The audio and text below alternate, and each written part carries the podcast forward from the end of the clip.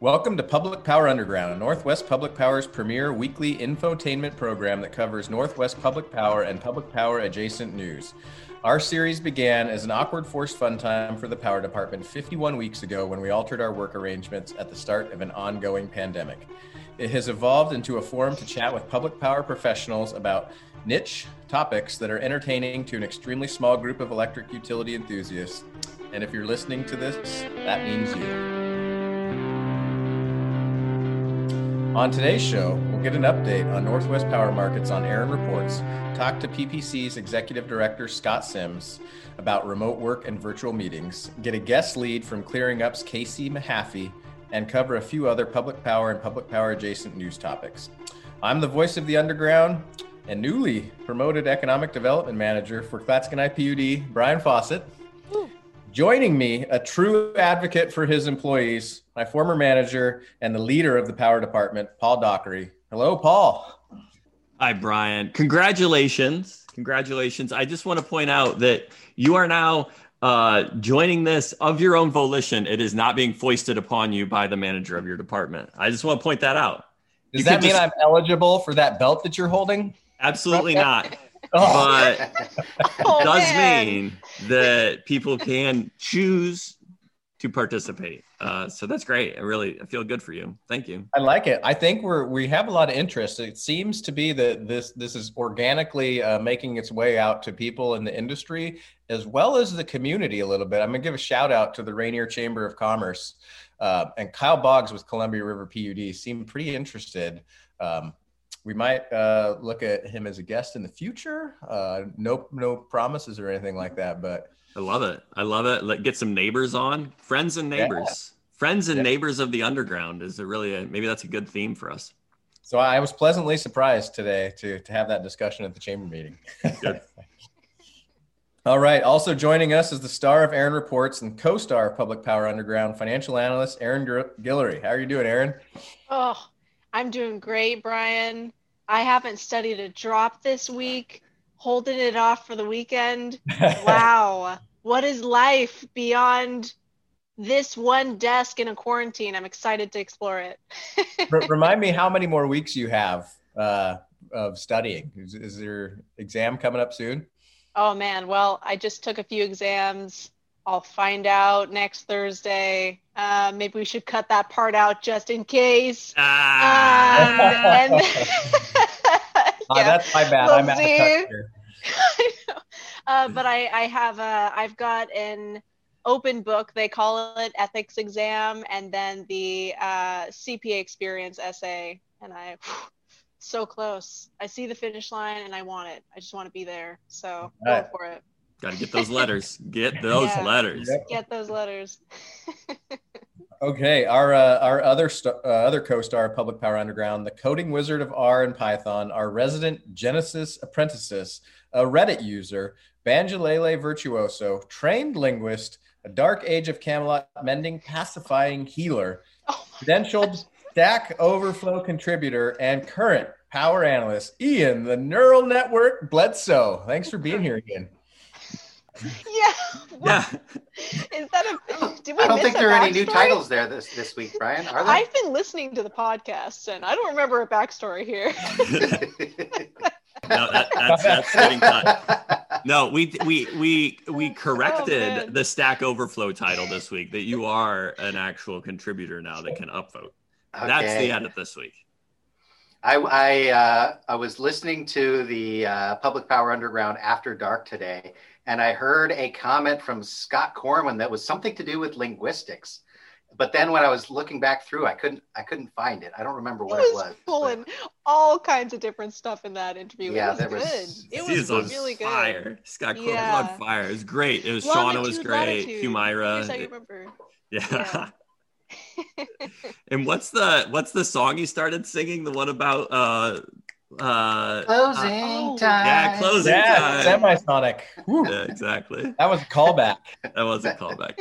he he mentioned he kind of intimated that he didn't really like that song, but I love it. I know it's it's definitely oh. overplayed, but and it is a one-hit wonder for sure. But I, uh, So Yeah. as part of the production of that, I pulled up the YouTube video of them uh, in this in the in the video feed, and now I have like a copyright infringement uh, flag on our YouTube channel. I think it's because I was like, but there's no music associated with it. We don't monetize anyway, so it doesn't really matter. But I thought it was hilarious. okay, you're we gotta saying- keep going. We gotta keep going. We can't use Semisonic as our intro music. That's kind of too bad, but Yeah. maybe we'll look into that. So we're starting this week checking in on power market indicators in the Northwest with our first segment, Aaron Reports. Great, great, great. Okay, so sorry, Paul. I always remember I have to drink some water right as he says that. Sorry. Okay. this is Aaron Reports, where we try to get up to speed on Northwest market indicators for March 11, 2021. I'm Aaron Guillory, and I've got your market update for the week. In for September flows at the Dalles are expected to be 93% of normal, down 2% from last week. Outflow at the Dalles peaked over the past week at 170.4 KCFS on March 9th at 2100 hours. Midday elevation at Grand Coulee on March 10th was 1,273.70, down a little over a foot and a half since reported last week as outflows decreased from a peak of 145.2 KCFS on March 3rd at 0800 hours to peak outflow of 136.6 KCFS on March 11th at 0700 hours.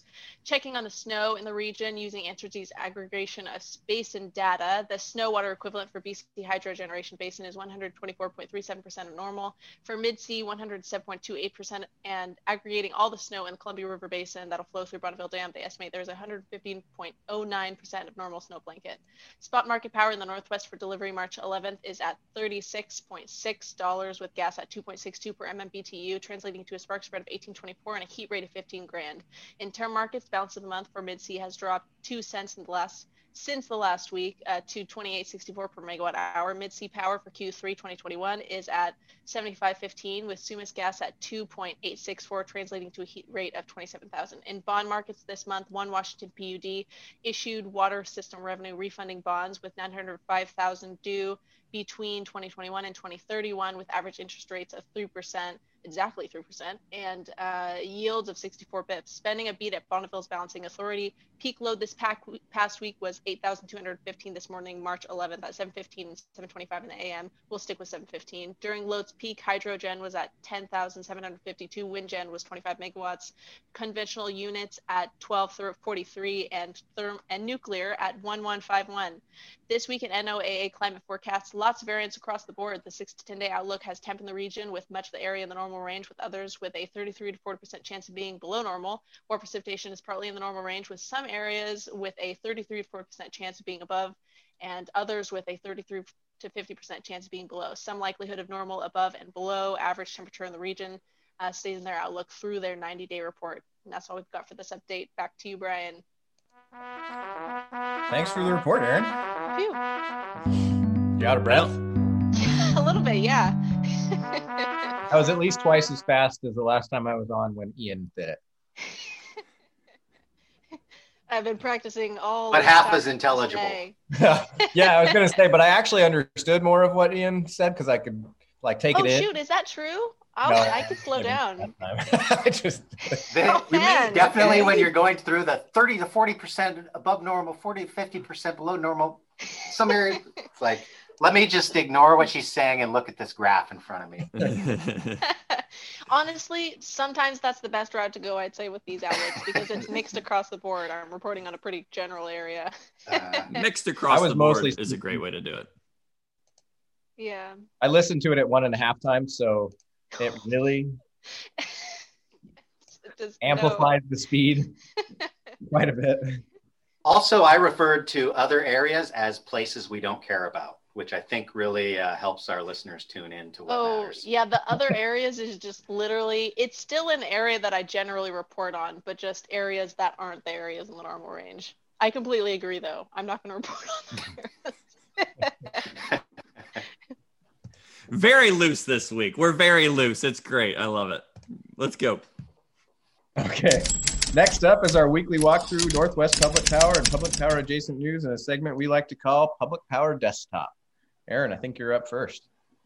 Um, last weekend, the Wall Street Journal issued an article reporting a cyber attack on Microsoft Corporation's Exchange email software, believed to infected to have infected tens of thousands of small businesses and state and local governments. The culprits identified as a Chinese cyber espionage group by Microsoft. The scope of the attack is still unclear. However, of note is that while the suspected Russian attack was relatively targeted, um, in this attack, hackers initially broke into email accounts, init- installing unauthorized software before running an untargeted attack using automated software to scan the internet for vul- vulnerable service servers and infect them. Uh, larger organizations were shielded. shielded I'm never going to get through this. Were shielded either by lack of exchange component use or mitigation of risk through virtual private networks. Microsoft provided a software patch to fix the bugs after the initial attack, and the Cybersecurity and Infrastructure Security Agency directed federal government agencies to immediately either patch or disconnect on premises Exchange products. For more information, visit the Wall Street Journal.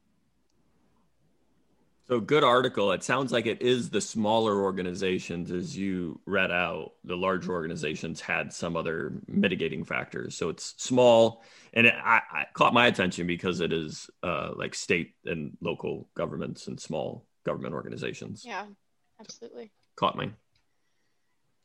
What do we got next? On February 18th, Aptera Motors began a first round of financing and taking pre orders on their first product to market a three wheeled solar powered car with a 1,000 mile range. The car, which can also be plugged in to charge, is designed to charge up to 40 miles of range or the equivalent of two gallons of gas just by sitting in the sun all day. The entry model with 250 miles of range, front wheel drives, and 16 miles per day of solar charging and 0 to 60 in 5.5 seconds will cost around 26,000. The fully loaded model, 1,000 miles of range, all-wheel drive, 40 miles, miles per day of solar charging, and 0 to 60 in 3.5 seconds will cost close to 48,000. Reserve yours today for only $100 by going to app, www.aptera.us. I also learned that Aptera is Latin for wingless flight, which sounds like magic.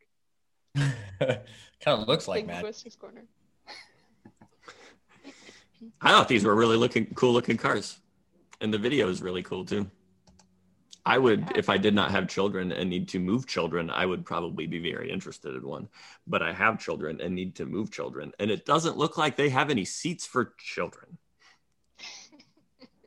I sent the I sent the story to our operations manager Tom Brattain, and you may all be surprised to know that he wants one and probably already pre-ordered one.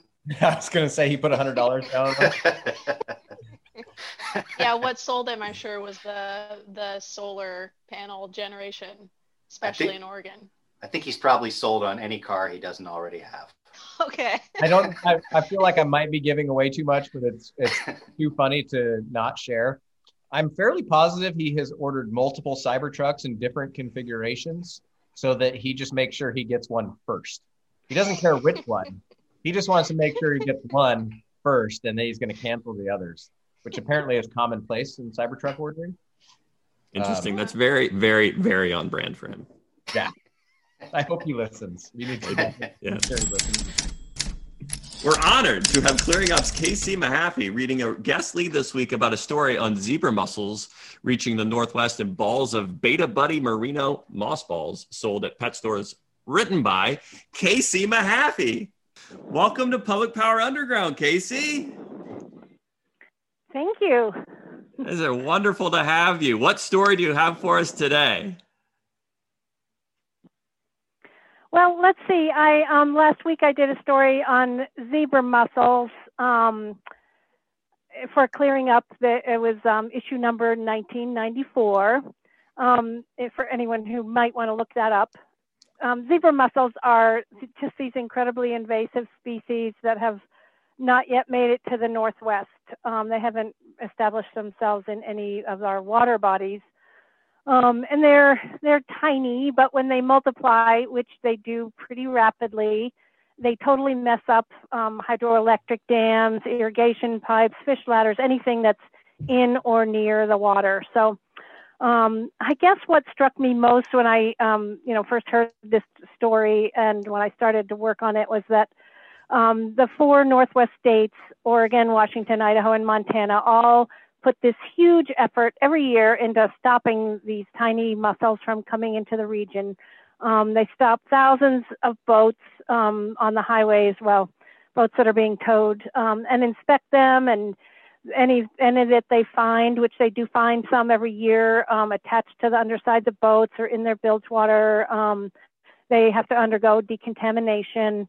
Um, so while everybody's got their eyes checking um, the undersides of vessels, um, these tiny zebra mussels snuck in by way of a fairly common aquarium product called a Marimo moss ball. Um, so it's just a little ball of moss.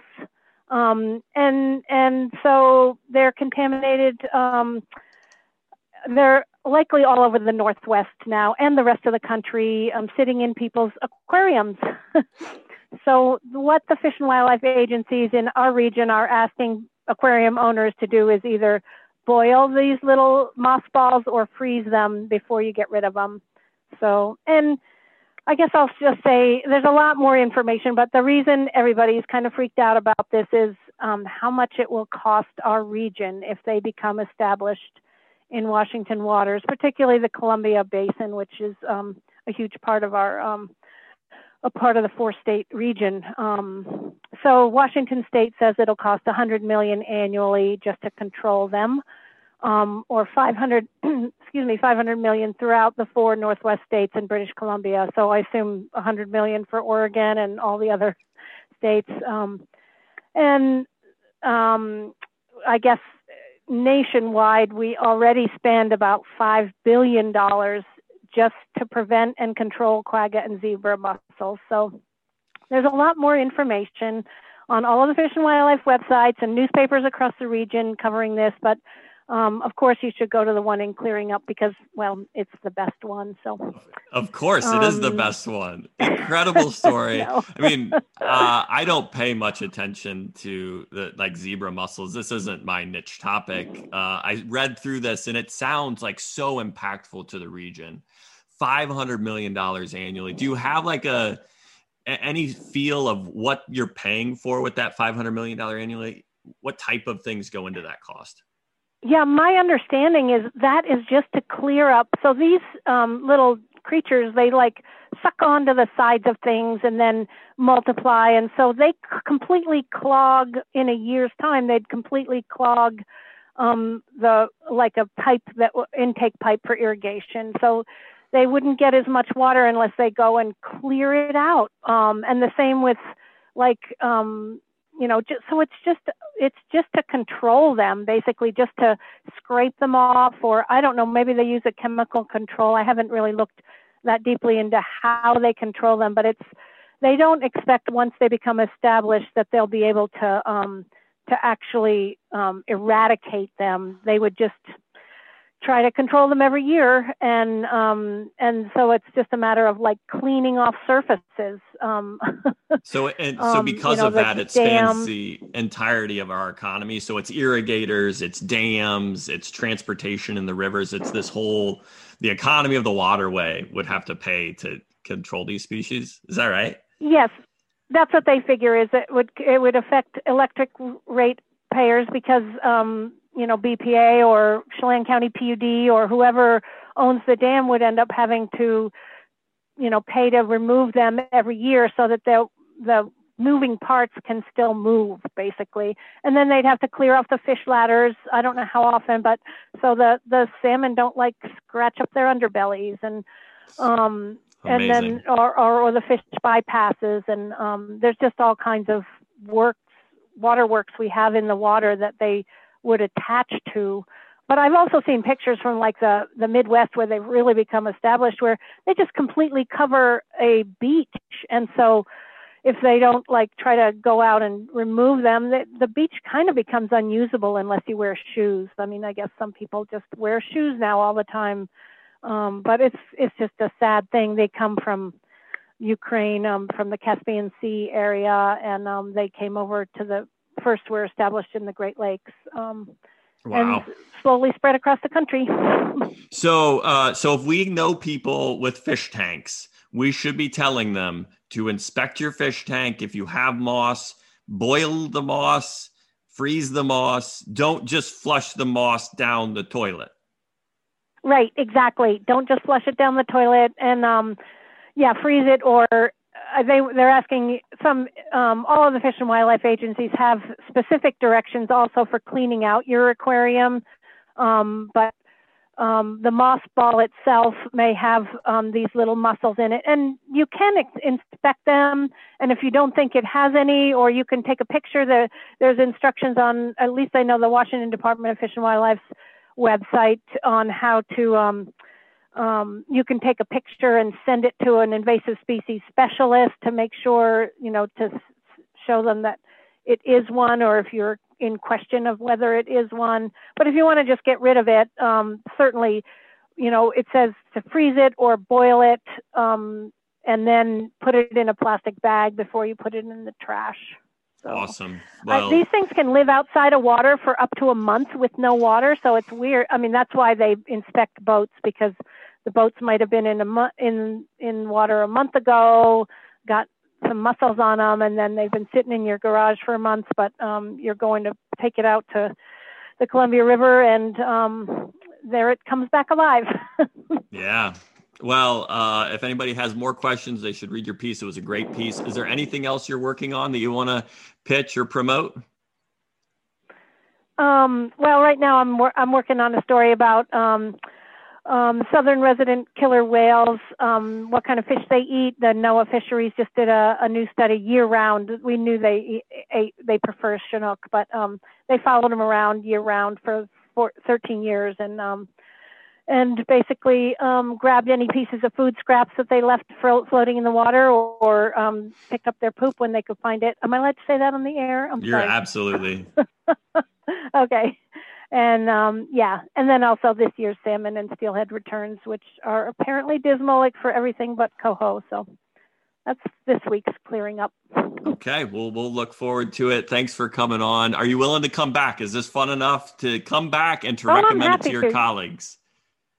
Yeah, I'm happy to come back and talk to you, Paul. I appreciate That's great. it. Well, thank you very much, Casey, and we will talk to you later. Okay, great. Have a nice one. Broadband continues to be a hot topic as we navigate the pandemic. In news from the peninsula, Jefferson PUD is considering options for, for, for providing broadband to the 70% of its customers that c- currently do not have broadband access. In other news, after being awarded nearly 1 billion over 10 years in FCC RDOF funds, Starlink is under fire from its competitors.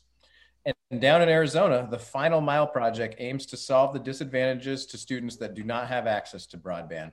For more, check out the articles from Peninsula Daily News, Tech Dirt, and the Arizona Republic.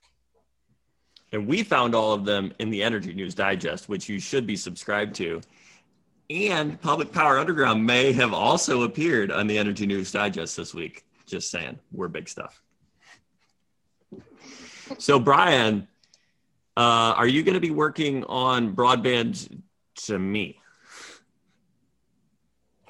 Yeah. I don't think it's going to make its way over to Kalama. Um, it's not even going to help me out, but yeah, we are looking at broadband uh, in Columbia County, working with multiple partners to see if we can um, uh, get more access to, to folks in the rural areas that, that don't really have it or have uh, really limited options for broadband. All right, uh, I'm next here. Morning Consult fielded survey results on the pandemic's impact on American life with 89, 895,400. You know, after Aaron reports, I'm just really done reading numbers. Um, on The accountant's life. done reading numbers. Yeah, I know. Yeah. Hey, I bought the only app I bought for my iWatch was a calculator, so that should tell you. um, that has to do with math, not reading numbers. Okay. All right. Morning Consult fielded survey results on the pandemic's impact on American life with 895,400 course respondents in over 400 surveys. 41% said in June they're buying less premium products. On the health front, 68% of adults said they would see their uh, primary care doctor during the pandemic, a shift up uh, since the start. 19% indicated their lives have gotten better in the pandemic in relationships and otherwise. Dating enthusiasts, good news 71% of dating app users are logging in more often as stigma has declined. 60% of parents said their children had been spending less than three hours on a device, device pre-COVID, with 70% now saying at least four, uh, four hours. Uh, sports viewing is down, comfort and event attendance is up, and youth sport enrollment is down. To find out more, you can find the results at morningconsult.com. Some great stuff. The staycation so what was the one in there moment. about? Go ahead. They did have their moment. It, but it sounds like people are already considering doing staycations pro, post COVID too. Staycations were a thing before COVID. well, yeah, 58% said they would plan one even after the virus is under control. I don't know that I'm going to plan a staycation for a long time. Yeah. For a long time. Not that that's like personality driven, right? Some people want that bodies. That the thing is recharge. Yeah. I am a homebody. This is this is exactly like that. Uh, staycations were a thing I loved. Even after all of this, though, I, uh, I oh my even gosh, my personality is no, no. Yeah, I'm going. all of my friends that are introverts were like, "I've been planning for this day. Here it comes," and now they're trying to lock me down for like social distancing events in like April. like we need to start doing something social. The Portland Business Journal reported that Brookfield Renewable Partners is poised to buy the Shepherd's Flat project, an 845 megawatt wind farm in Morrow and Gilliam counties in Oregon, pending FERC approval of the $700 million deal. The project accounts for more than 20% of Oregon's wind capacity. Brookfield says the prospect of increasing generation by approximately 25% by adding longer and lighter turbine blades made the deal especially attractive. Um, hope is the theme of the spring. With a, with vaccines being released, there's light at the end of the tunnel, which has led many companies across the U.S. that abruptly shifted to remote work a year ago to begin considering what transitioning to a post-pandemic dynamic will mean for their workspace. To discuss trends in Northwest Public Power, we invited PPC's executive director Scott Sims to sit down with us and talk about how his organization and membership transitioned to remote work a year ago and what he's hearing about office dynamics in the future. Hi, Scott. Welcome to Public Power Underground. Hey, thanks, Paul. Really appreciate the invite. I've been watching this and kind of like watching lots of these podcasts and getting excited, like thinking, uh, just all the things you're covering. This is amazing, and uh, it's exciting to see it spreading across the Northwest. And you get into all all sorts of uh, facets that are directly in the utility business, and a few that are not, which is awesome. That's great. Yep, yep. We uh, uh, public power and adjacent, and you tell you what, PPC staff has been well represented on the underground, and it has been great, and I love it.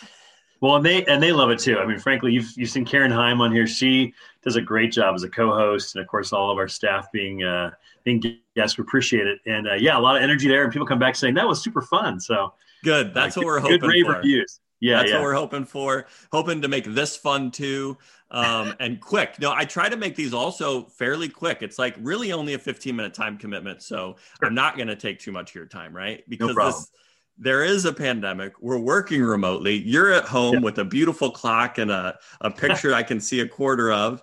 Um, right, right, there you go. A little bit more. Guys, yeah, there you go. There. Yeah. Love yeah. it. Um, we've all gone through these like drastic changes in our work. And we there's some like light at the end of the tunnel with vaccines rolling out.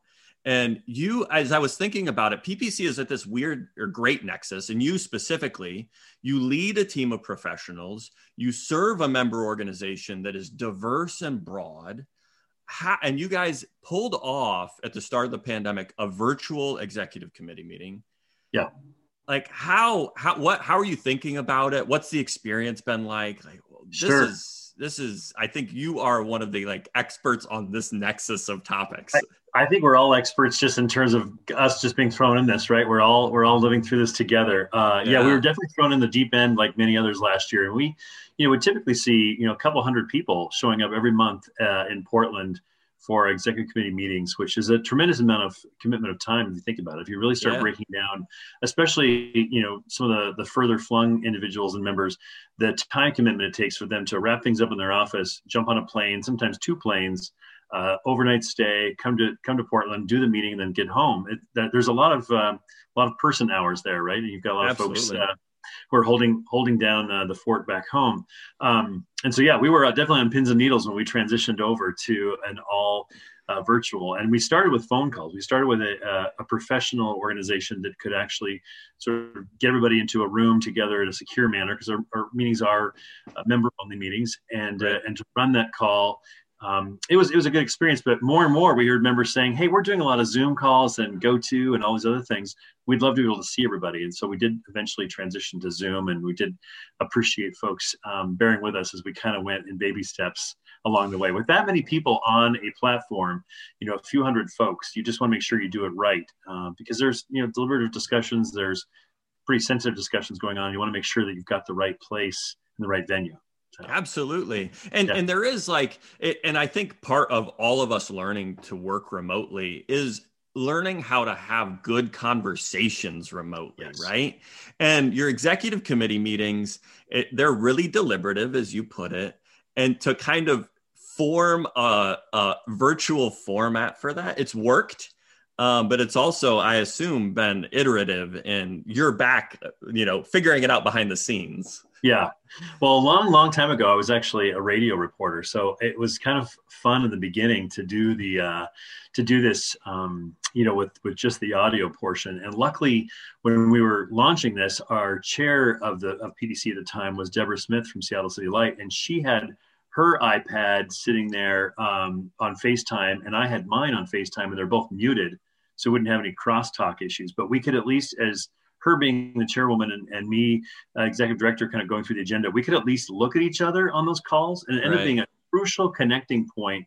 Just that little bit of, of connection really helped things out. And of course, then once you're, yeah, once you're in a Zoom platform or, or that kind of place, you can see each other. Uh, it's, you know, it's definitely helped out, but trial and error across the, across the, the, uh, Northwest. And it's actually that's been fascinating. Was um, I think as the months have progressed, folks sharing their stories of their workplaces and how they're evolving and where they think they might be going in the future as well. Yeah, so that's the other area. So you serve these broad membership. And I, I, assume you hear a lot about how they're thinking about transitioning back, about changing workforce, changing environment. Can you share anything about what you're hearing and oh, absolutely. tidbits the rest of us it, could could learn?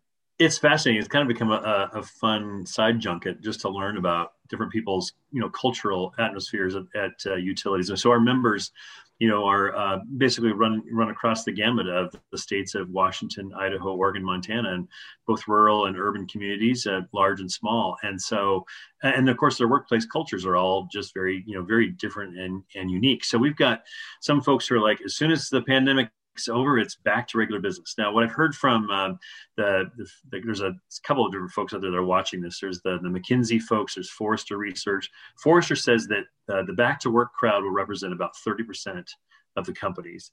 And okay. then uh, folks who are going to completely transition and just stay at home are about 10% of the organizations out there. And then the remaining 60% will be in some sort of hybrid form. Now, I think, frankly, the way that uh, our business is carried out by our members, right, the utility industry, you can't be completely from home because right. we have physical infrastructure. We know there, there are dams, there are power lines, there are distribution uh, feeders. There's all sorts of infrastructure out there. There are folks who need to be at the front lines, uh, the customer service centers, those kind of things. So I think we'll always have some kind of a presence. But it's been interesting to hear folks say things like um, they might be taking some of their customer service folks who are you know pretty much just on the phone or the computer and allowing them to be 100% um, telework, which is, is, if you think about it from a cost standpoint, you know, suddenly you don't have to have the office space for that. You don't have to have um, uh, you know, a whole, whole host of things for infrastructure and support. Uh, and it can be a recruiting tool. I mean, heck, you know, you could think about somebody being uh, in a different community next to the community that's actually where the utility is, and, and they don't have to be right there in the service territory. So there's some opportunities that are pretty neat that are coming about too. Uh, others, I think, have also said, you know, they, they struggle about what do you do about the workplace. So, you know, do you, in the hybrid standpoint, do you still offer an office and you also are supporting them at home? You know that makes it difficult from a cost standpoint. We're only seven people at ppc so we serve five states. Makes it easier for us you know in terms of how we're going to do things. We were actually talking about doing more telecommuting uh, pre-pandemic uh, and then of course the pandemic happened and we've all been teleworking since but it certainly has caused us to really think about what we're going to look like uh, going going back to work yeah, and it, you kind of tickled my brain there with the idea of the customer service reps having some ability to work from home. Is there a, a like an angle there around uh, like crisis response like so say there's an outage you have people yeah. that aren't don't have to come into your office they, they're already connected they have the phones right. to be able to field calls is there is there something yeah. there about like response time and customer satisfaction yeah, well, there's yeah, I think so. There was actually one uh, a case study that was that was shared with me. I thought was kind of a fascinating one, a, a, way of thinking about a future scenario. So imagine, let's just say we we'll call a utility Acme Utility. Okay, they'll, they'll be based. You pick the state. You pick the state, Paul. Which Montana. I love Montana. okay, Acme, Montana. Okay, so Acme Utility is going to be in Montana, and uh, all the customer service folks have gone um, have gone to telecommute status, right? And let's say there's somebody who's been working at Acme's accounting department for 20 years. They know everybody in the company. They're kind of ready for retirement, but they don't quite want to leave yet um, you know, the, the person was saying to me, you know, this person could this this person could transition over to the customer service department. They know all the people, they know the business. Uh, they could go to down to say 20 hours a week, and they could live in a different state and be serving uh, that Montana constituency, right? So the power goes out in Montana. This person, if they're in another state, potentially, hopefully, their their power's still back on, right? And yeah. so they're able to have a seamless transition there of helping the customer. And the great thing is, the way to look at that is you trace it all the way through, it's a better experience for the customer, right? Ultimately, the customer in that scenario wins because they get a seamless transition to uh, somebody that's available to them. It's somebody who's very knowledgeable, right? They've worked at the company a long time, and and so it becomes kind of a, a tool to say, hey, we want to hang on to this resource before they retire. Those are the kinds of creative uh, solutions that I think are becoming about uh, post pandemic. that would be pretty exciting. Yeah, absolutely. And there's a lot, I think you're framing it in the right way too, which is how does this help our membership and our customers? Right. Um, and how can we provide better service to our customers? And, you know, maybe we've all had this massive, it's a massive experiment, right? Of remote yeah. work, remote well, work. I said remote learning because I have kids upstairs doing remote learning right now. yeah. um, uh, we've had this experiment and maybe like it changes our world and maybe it changes our world for the benefit of our customers. Yeah, exactly. I mean, I think that we, for sure, there's gonna be challenges. There always are, but it's also a new frontier, a totally different way of doing things. And folks have talked about could they be reducing their overall uh, company or organizational uh, carbon footprint by having more people uh, telecommuting, right? Um, yeah and certainly you know they've talked about you know more parents now are sharing you know more uh, equally or at least they're being more informed about the, all the chores that sometimes happen around a home. So there's a lot of things that will be i think paying dividends that way for sure for a long time yeah, absolutely. I don't know if you can hear my kids screaming in the background or not, but it is the perfect background noise for this conversation. Um, thank you very much for for joining. I think we've we've kind of uh, made our time. It's been a great conversation. I hope you're willing to come back. I'd love to come back. I'd love to be invited to talk about anything, Brad, whether it be in the utility business or uh, otherwise. I think you guys are doing a fantastic job, and uh, it's really great what you guys have. I mean, this has been essentially this platform. Your show has been an outgrowth of uh, a pandemic uh, world experience. So absolutely, no, there was no chance I would have been involved in this had it not been for a pandemic. Uh, this our adoption of Zoom, which enables a lot of this, we would have not, That's right. never had the subscription. So um, yeah, awesome. It's a, a brave new world. So it's, thank you for being a friend of the underground, and thanks for coming on. I was honored. Thank you so much, Paul. Appreciate thank you. It. Where are we going next? We're almost to the end, aren't in we? What? Hey, just yeah, and what is likely the you got to start exciting? Up. Start yep. over. Yep. Start. Yep. Now we're good. In what is likely good? Yeah. Okay, now start over. Okay, definitely. In what is likely the most exciting news coming out of DC for a certain podcast publisher, the U.S. Senate is weighing the pros and cons of permanent daylight saving time. For more, head over to the Sacramento Bee or check out the special episode of Public Power Underground After Dark from last week.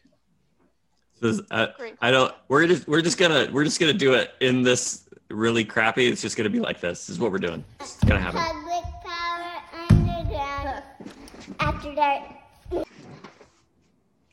y'all couldn't enjoy that. I enjoyed it though, so we're moving on. None of that came through. yeah. You got the move in though. We're excited to have PPC's Director of Market Policy and Grid Strategy on to do a guest lead about PPC's special meeting series with BPA on potential resource adequacy program participation. Lauren, welcome back to Public Power Underground. Thanks, Paul. It's great to be back. It's great to have you back. Uh, what do you got for us today? So uh, we've been having a lot of discussions about, and it's been a big buzzword recently, resource adequacy. I know a lot of folks are participating in the discussion as uh, that program gets designed by the Northwest Power Pool. Um, and Public Power has been engaging both in the design of that program, um, which there's a lot of outstanding questions. How's that all going to come together? What does that program look like? Uh, but there's also a lot of uh, questions, uh, particularly for PPC members, about how Bonneville might participate in that program and then how that participation would impact and flow through to all of the preference customers. So we've been having discussions with um, between Public Power and BPA um, regularly working through that uh, and and the questions that we're working through are really essential to address before BPA decides whether it would participate uh, in that regional program and what that participation looks like. So, our latest discussions have explored how impacts to the uh, customers might be different based on what their power products are. Um, and we're also talking through what BPA's upcoming decision process will look like once it's ready to launch one of those, uh, looking at its participation in the RA program. So, follow up, Lauren. I've found these conversations really valuable. Um, are these monthly meetings? When should we expect like the next iteration for these conversations to occur? Yeah, I think we're we're striving to meet about on a monthly basis, and you know we appreciate BPA staff has come and they're having. Uh, they're not quite informal discussions, but they're definitely developmental discussions. Maybe that's you know we're, we're exploring ideas. And so it's a little bit ad hoc as far as when things are ready to be discussed. There's a lot of internal work that they're doing um, uh, but i would expect as we go forward it's probably going to look a little bit more like it's on a monthly basis. And if folks haven't been involved in those discussions and you'd like to be yeah please let me know. Um, we're really trying to get uh, pretty broad participation amongst public power. Um, yeah ppc has been hosting those for I think we had our, our first kickoff meeting last fall sometime. So we, they, they've definitely been ongoing. Yep. So thank you again. It's been th- that conversation was great. Great. Having you on is also great. So thank you. And please come back. All right. We'll do, Paul. Thank you. Thanks for having me on again. Okay. That's all the news we're covering this Send us any news, jobs, questions, opinions, or corrections to Paul on Twitter at a power manager, or if you're a friend of the underground, send any of us a note. Any corrections from last week, Paul? So uh, glad you mentioned it. Glad you brought up Public Power Underground After Dark. In that episode, I had an awkward reference to northern latitudes uh, as countries in the more northern hemisphere, which is incredibly weird and awkward. He uh, Scott Corwin corrected me that it's latitudes, and apparently there's a Jimmy Buffett song about that. Um, so it was awkward. Feel like I should correct the record and really call out my uh, poor off the cuff handling. There was also a point in there that I missed entirely, where I let Scott uh, a joke by Scott Corwin pass, where he was talking about all the spam messages he will get um, after uh, signing up for Public Power Underground. And I just mad respect, great joke. Uh, I do spam people with uh, Public Power Underground content. That's what you get for being a friend of the Underground. That's what you get for being a friend with me. Great joke. Glad you did it. I wasn't fast enough with my wit. I've got a quick correction after Googling how to pronounce that county name in the gorge. Apparently, it is Gilliam County. The I is apparently silent. So, apologies okay. to the folks of Gilliam County. Uh, live corrections. That's what we get from you. Yeah. Thank you very much. Yeah, thanks for correcting the record, Paul and Ian. we'll be back next week to talk about public power. No public power. Do you have something to correct as well? Yeah, what, what was that? Correcting the record for her interruptions today. Okay. My correction on the record. So uh, we'll be back next week. So that uh, to make sure you don't miss an episode, you can sign up for an unintrusive newsletter with links to all the ways to consume this fascinating content on Substack at publicpowerunderground.substack.com. Otherwise, you can subscribe on YouTube, Spotify, Apple Podcast, or your favorite podcast app. That's all for this week. Thanks for tuning in. The presenting sponsor of Public Power Underground is PlugPass. PlugPass is an electric vehicle charging program designed by and for commuters. Why pay for faster charging than you need? Why pay for an extension cord when you have your own? Why pay for a payment kiosk when you can just pay your electric utility? With PlugPass, we can save the electric utility and the commuter money. To learn more, contact your friends at Clatskanie IPUD or Public Power Underground. Plug Pass, it's open source. Plug Pass, it's just an outlet. Public Power Underground is a pandemic diversion for entertainment purposes. It's written, edited, and produced by the Power Department. The views here expressed here are our own and not the official views of Clatskanie IPUD, nor of any person or organization affiliated or doing business with, with Clatskanie IPUD, nor the organization of the guests also appearing on Public Power Underground. Neither Clatskanie IPUD nor those appearing on Public Power Underground generate ad revenue from the episodes. Make Lauren, Casey, and Scott feel better about their participation in this week's episode by sending them a note, text, or email with a thumbs up and telling them how much you enjoyed it. Do it for us, do it for them, and do it to make other people feel valued and appreciated. Public Power Underground for electric utility enthusiasts.